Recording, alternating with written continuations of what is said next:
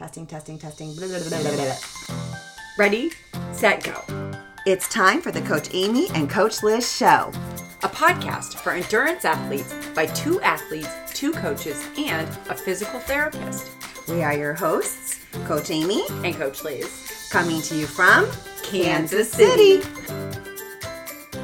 And we're back talking about recovery in endurance sport, which turns out to be a mammoth topic.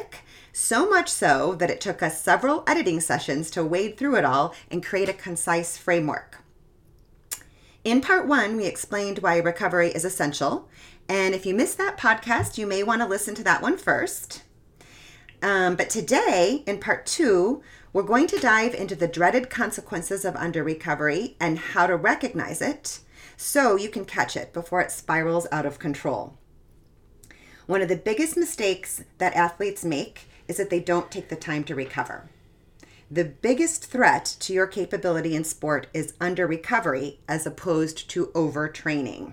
Yeah, the under recovery can actually be more detrimental than overtraining. And there are signs um, that you may be under recovering. I mean, you see things like injuries that won't go away, um, poor performance despite the training, if you're feeling like a decreased ability to just deal with life stress, um, if you keep getting sick, um, you, you know, there's signs of physical and mental burnout that you'll experience. Yeah. So let's talk about the injury part because as a physical therapist, I'm really passionate about this one. I see I see this uh, show up in the clinic all the time. Uh, tr- so training is stressing the body on purpose. We talked about that in part one. We're, we're training it on purpose to make it stronger, faster, and go longer and further. Uh, but we cannot do that when we're injured.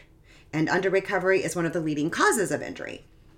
In fact, researchers found that a low number of recovery days and a high amount of training are risk factors for overuse injuries in top level endurance athletes. And we'll have more information on that research uh, in the show notes. Yeah, but you know, I mean, certainly as coaches, the number one thing that we are trying to prevent is injury. And I don't have a lot of hard and fast rules with coaching, but but one of them is certainly like my decisions on what an athlete should or shouldn't do. My guiding rule is no injuries. Yes, no injury. and I mentioned in part one, after my first marathon, that I didn't take the time to recover. I kept training per usual because I had this fear of, of losing fitness. Um, and that began a cascade of running injuries. And, you know, once you're injured, you're at high risk for other injuries to occur on top of that, but you're also um, at a high risk for that original injury to come back.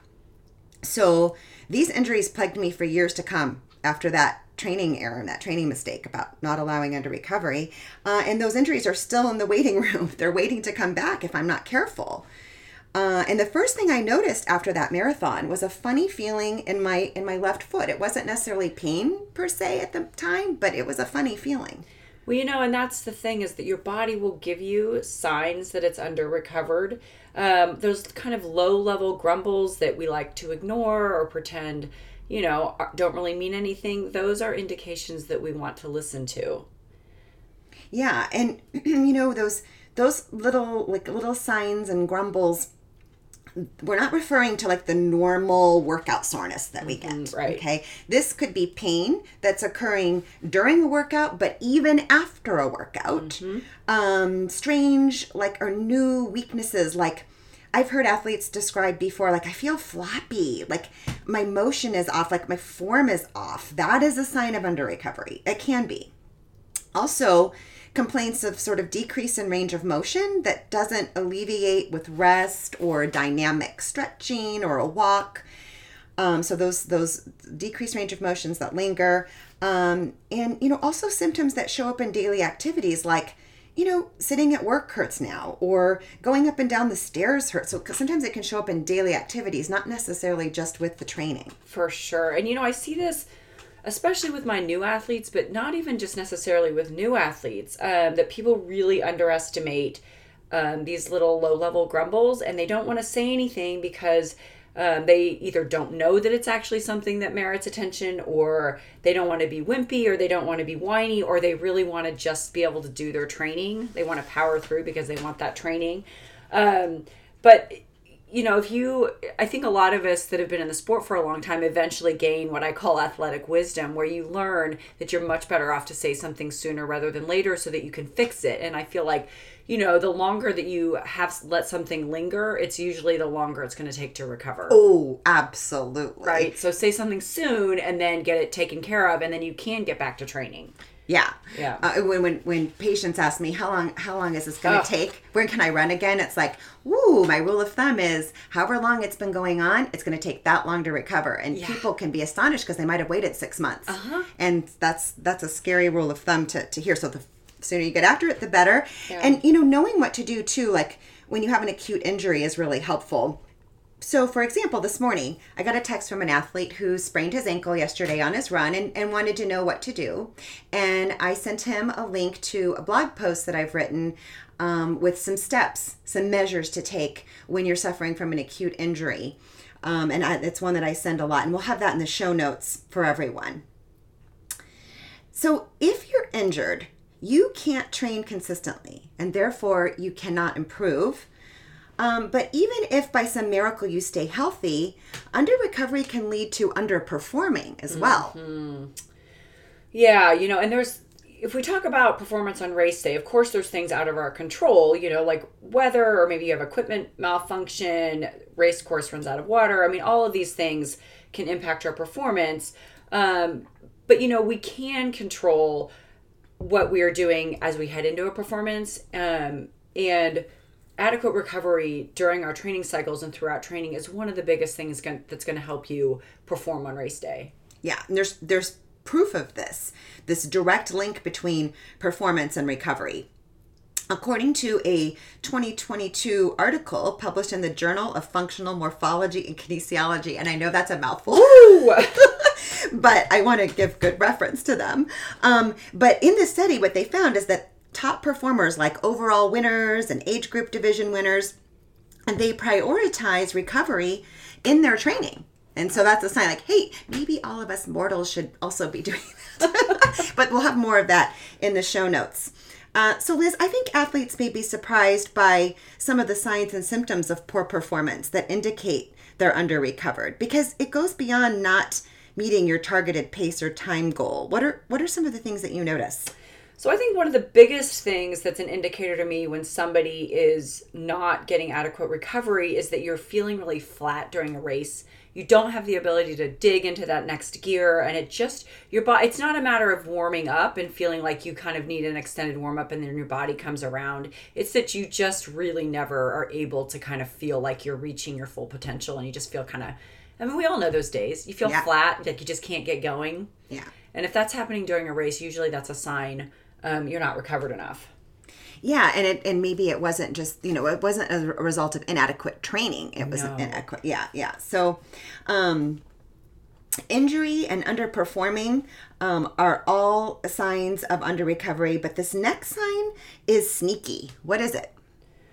Uh, so you know that you're really your a decreased ability to just deal with life stress. So if you find yourself that you're you know you're super irritable, um, you don't have the tolerance for like things in your normal life, maybe at work with your family, standing in line at the grocery store, and you get really unreasonably irritated because someone is taking a long time and they're writing a check, and who writes checks, and like you're irate about that, an oversized reaction like that may be an indication that perhaps you are not rested enough. Yeah, that is so on point. Uh, when I was training for uh, the half Ironman, um, both my daughter and my husband were like, "When is this over? When is the race?" Is- and I was like, "What?" And it kind of dawned on me that. You know, this is impacting them because I, I am probably short. I'm tired all the time. I don't want to do anything. You know, yeah. so, um, under recovery, it, it not only decreases our ability to cope with emotional stress, it also decreases our immune system's ability to fight disease.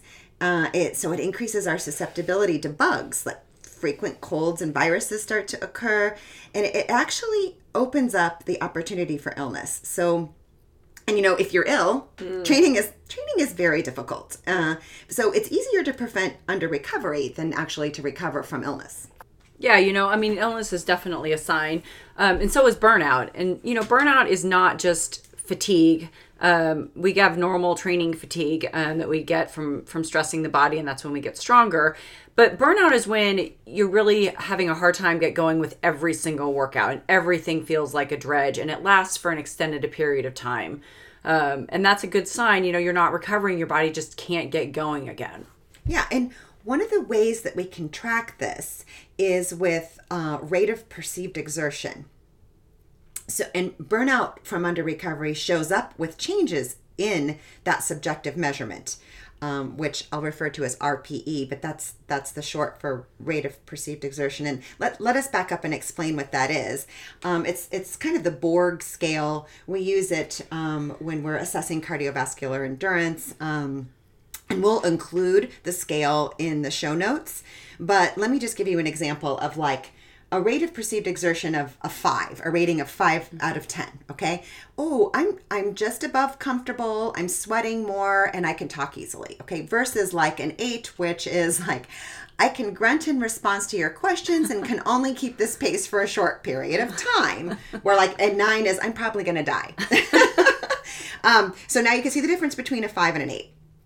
Um, and when we're monitoring that, and when you know coaches are monitoring that, and if you're monitoring yourself, under recovery shows up when you might have a decrease in pace for a given RPE. So let's say, for example, that you can you have got an you know got an RPE of five. Like I can talk pretty comfortably. I'm definitely breathing a little bit heavily, um, but I'm but I'm pretty comfortable. Maybe you're running a pace of a nine minute mile.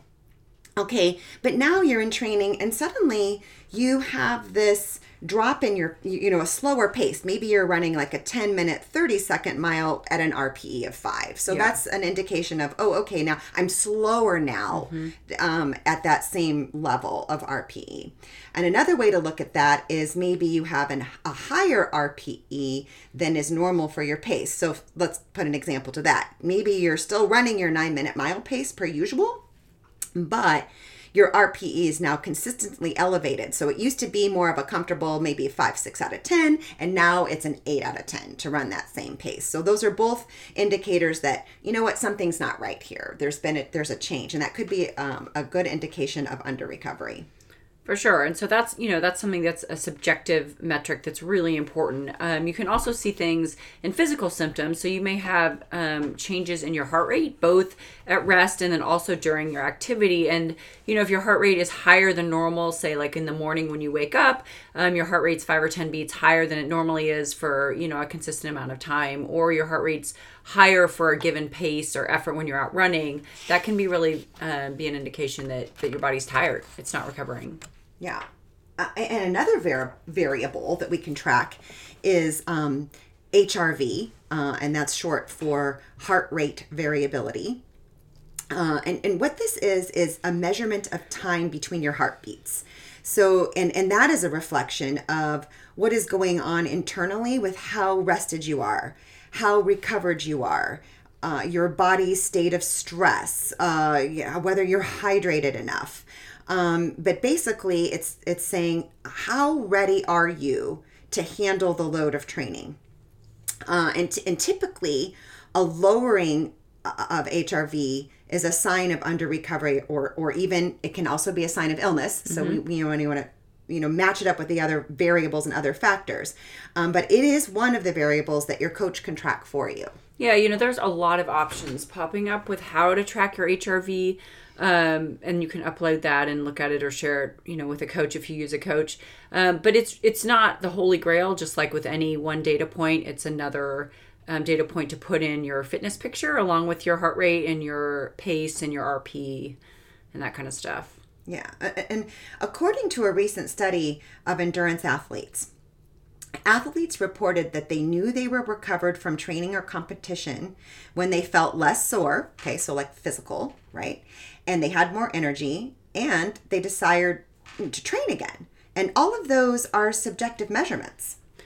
Right. I mean, you can't um you can't outsource your recovery to a watch. And so, you know, I had I was doing a run a group run with some athletes last night and we had a really good conversation about how you know, you get to know your body and you get to know your own metrics and how you know the watches and all the technology come in to support that. You're not trying to make your training fit into the watches or all of the devices and the metrics. So it's important to pay attention and really get to know those for yourself and form a complete picture and use the technology to help support that information not try and force your body or your life or your recovery into all of these new devices and technology. Um, Yeah. And physical burnout from under recovery shows up as consistent fatigue, you know, not hitting your training targets, elevated heart rate and RP, and all the things that we've mentioned so far. But keep in mind that burnout is not just physical, it is also mental. Yeah, so my favorite, the the mental part of training, the psychological stress and your perceived demands of the training, um, you know, and how you're feeling in terms of your irritability, aggression, anxiety, all of those sorts of psychological, um, you know, factors that that add into how you're feeling about training. Yeah. So I, I have a good story about that. Well, I think it's a good story. um, so when I was training for this is my first time training for a half Ironman, and uh, I think I had some really long ride in the sun, followed by a really long you know run after that and um, i finished up and i was just bawling uncontrollably crying and my husband was like now why are you doing this again i mean he really did want to know and i was like i I don't know. I, I, I don't know. I forgot. I don't know. And I was explain. I was telling that story to a, a, a friend who who is an experienced triathlete, and her response was, "Ah, you're ready." And I was like, "What?" but what she meant was that I was at the pinnacle of the training. Um, this was a workout on purpose that would sap me, you know, the most. Um, and, and it was an example of an acute reaction to a very tough workout and a sign that I needed recovery. Yeah, and you know that acute recovery is a little bit different than um, like need, the need for like chronic recovery. Um, chronic burnout is like a slower build where you're dreading workouts, especially if I have an athlete that, you know, is always pretty chipper about their workouts and suddenly they are dreading them or they're refusing to do workouts. That's a red flag for potential under recovery. Um, Yeah. Yeah. And there's a, you have a good example of that sort of that chronic recovery at yourself. I do. I mean, this was a this was a long time ago. It was about 15 years ago. But you know, if you do that for long enough, it really can end up, um, you know, it accumulates, and you get to the point where you're you're not just dreading the workouts, but then you're really anxious. Um, you have a hard time. I mean, you can interrupt your memory, your body's ability to heal. You can't sleep. So you know, you if you ignore it for long enough, they keep ramping up, and your body's kind of screaming at you, like, you know, I need some recovery here. Yeah, and and, be, and because you didn't um, take that Mm-hmm. recovery time, it, you ended up having to take quite a bit of time off from the sport. I did. I took two years for me to come back from that. I mean, I did. That's a long time. I did a number on it. Like I'm well versed in this, unfortunately. we we are telling you from professional and personal experience Yeah. here. Um, so another phen phenomenon of under recovery is the dreaded plateau, and I often hear from athletes, you know. But I don't understand. I've been doing everything I can. I'm doing all the training, but I am not getting any faster. I'm not getting any stronger. I'm not meeting my goals. And many times the culprit is not inadequate training, but it's inadequate recovery. Yeah, this is a tricky trap. And actually, I think this was probably a big culprit in, in my demise 15 years ago um, because you think you're not performing well. And so the, you know, the inclination is that you need to go do more training. You need more, you need more, when really your body is screaming to just let it recover a bit so that you can bounce back and dig in for that recover or for that performance. Yeah. So what is our what is the take home message today for our listeners, Liz? So, you know, there are many signs that you um, need recovery, both subjective and measurable data points. Um, and you're usually going to have more than one sign. And so it's really, you need to be aware of your body and your metrics as an athlete. Um, and that's why you put notes in your training logs. If you use a coach, you know, it's not just about uploading all the data points, but when we say, you know, you need to put notes in your log about how you felt, it's really important to actually do that. Yeah, because and, and and if you're on your own doing this and you don't have a coach, just even having your own little personal logs, they're all little pieces of a puzzle that show a bigger a bigger picture. For sure. Thanks so much for listening. And remember, We are in this together. Until next time.